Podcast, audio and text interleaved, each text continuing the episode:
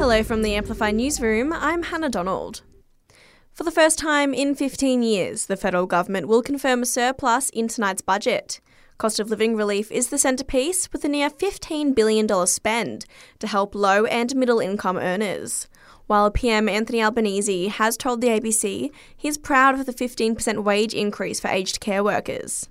We spoke a lot during the pandemic about the extraordinary contribution that aged care workers made, and we said we wanted to give them more than thanks. They deserve a wage rise, and we've provided eleven point three billion dollars in the budget for just that. Also expected to be a focus of the budget is a number of national landmarks located here in the A C T.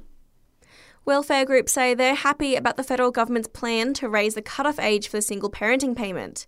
The age will increase from eight to fourteen, costing one point nine over four years. A C O S C E O Cassandra Goldie says it's a much-needed boost, but it would be nice if more moves were made to help other people who are struggling. As a wealthy country, we can do this, but we've got to make sure that the bottom lines stack up. And so this increase in the projections around revenue are very welcome. I note that the Treasurer is cautioning that this is not structural in the budget, but it is at this time we need to be very clear about what are our best investments. Police have put the call out to help identifying a man following a serious assault at a men's club in Fishwick.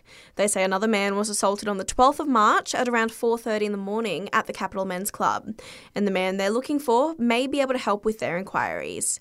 A photo of the man is available on the A C T Police website.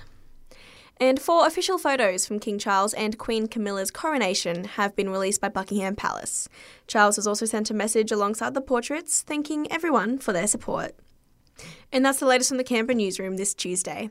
Check back again tomorrow morning for our next update.